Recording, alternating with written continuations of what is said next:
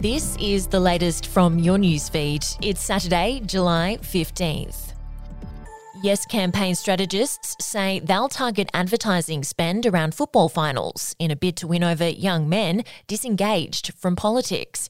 Polling has shown younger tradies and men who work in other non office based jobs have low awareness of the proposal, in line with their wider indifference to politics and news media in general. The Yes campaign believes the group's lack of information about the voice means they're less likely to have a prejudiced view against the proposal.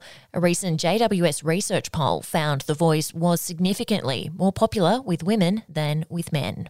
Victoria Police Chief Commissioner Shane Patton is seeking powers to detain children aged 10 to 13 once the age of criminal responsibility is lifted. Mr. Patton told the Saturday Herald Sun his officers needed to be able to hold some child offenders to protect the community and themselves. Attorney General Jaclyn Symes announced in April that the age at which a child can be arrested, charged, or jailed would initially be increased from 10 to 12. It'll then be elevated to 14 from 2027. But lifting the age of criminal responsibility comes as new figures show an ongoing rise in high level offending among 12 and 13 year olds. And Queensland Fertility Group is at the centre of a multi million dollar scandal with a couple suing the IVF clinic for using the wrong sperm to conceive two of their sons. The Supreme Court legal action is believed to be the first personal damages claim of its kind in Australia. Anastasia and Lexi Gunn say their family's been destroyed after years believing their three sons were biological siblings. The Courier Mail reports that at least one other family is planning to take legal action against QFG over allegations where the wrong sperm was used. And we'll be back after this. News doesn't have to be boring. The Brits have given Prince Harry a new nickname after yet another tell all interview. Oh, God, is it the Ginger Whinger?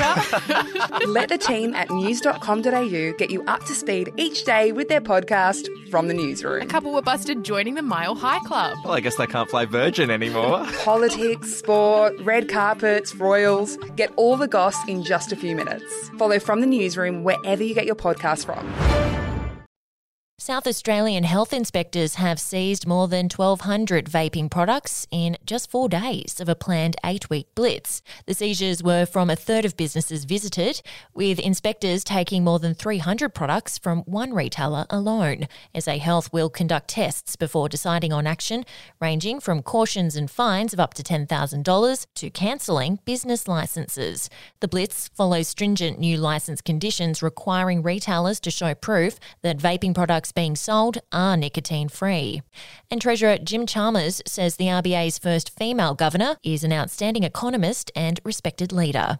In a statement, Michelle Bullock expressed honour to have been given the job in what's a somewhat challenging time for the central bank. Ms Bullock is a 38 year RBA veteran and has been the bank's deputy governor since last year. Prime Minister Anthony Albanese thanked outgoing Governor Philip Lowe, who was told two weeks ago he would not be reappointed. And we'll have an update to your newsfeed tomorrow.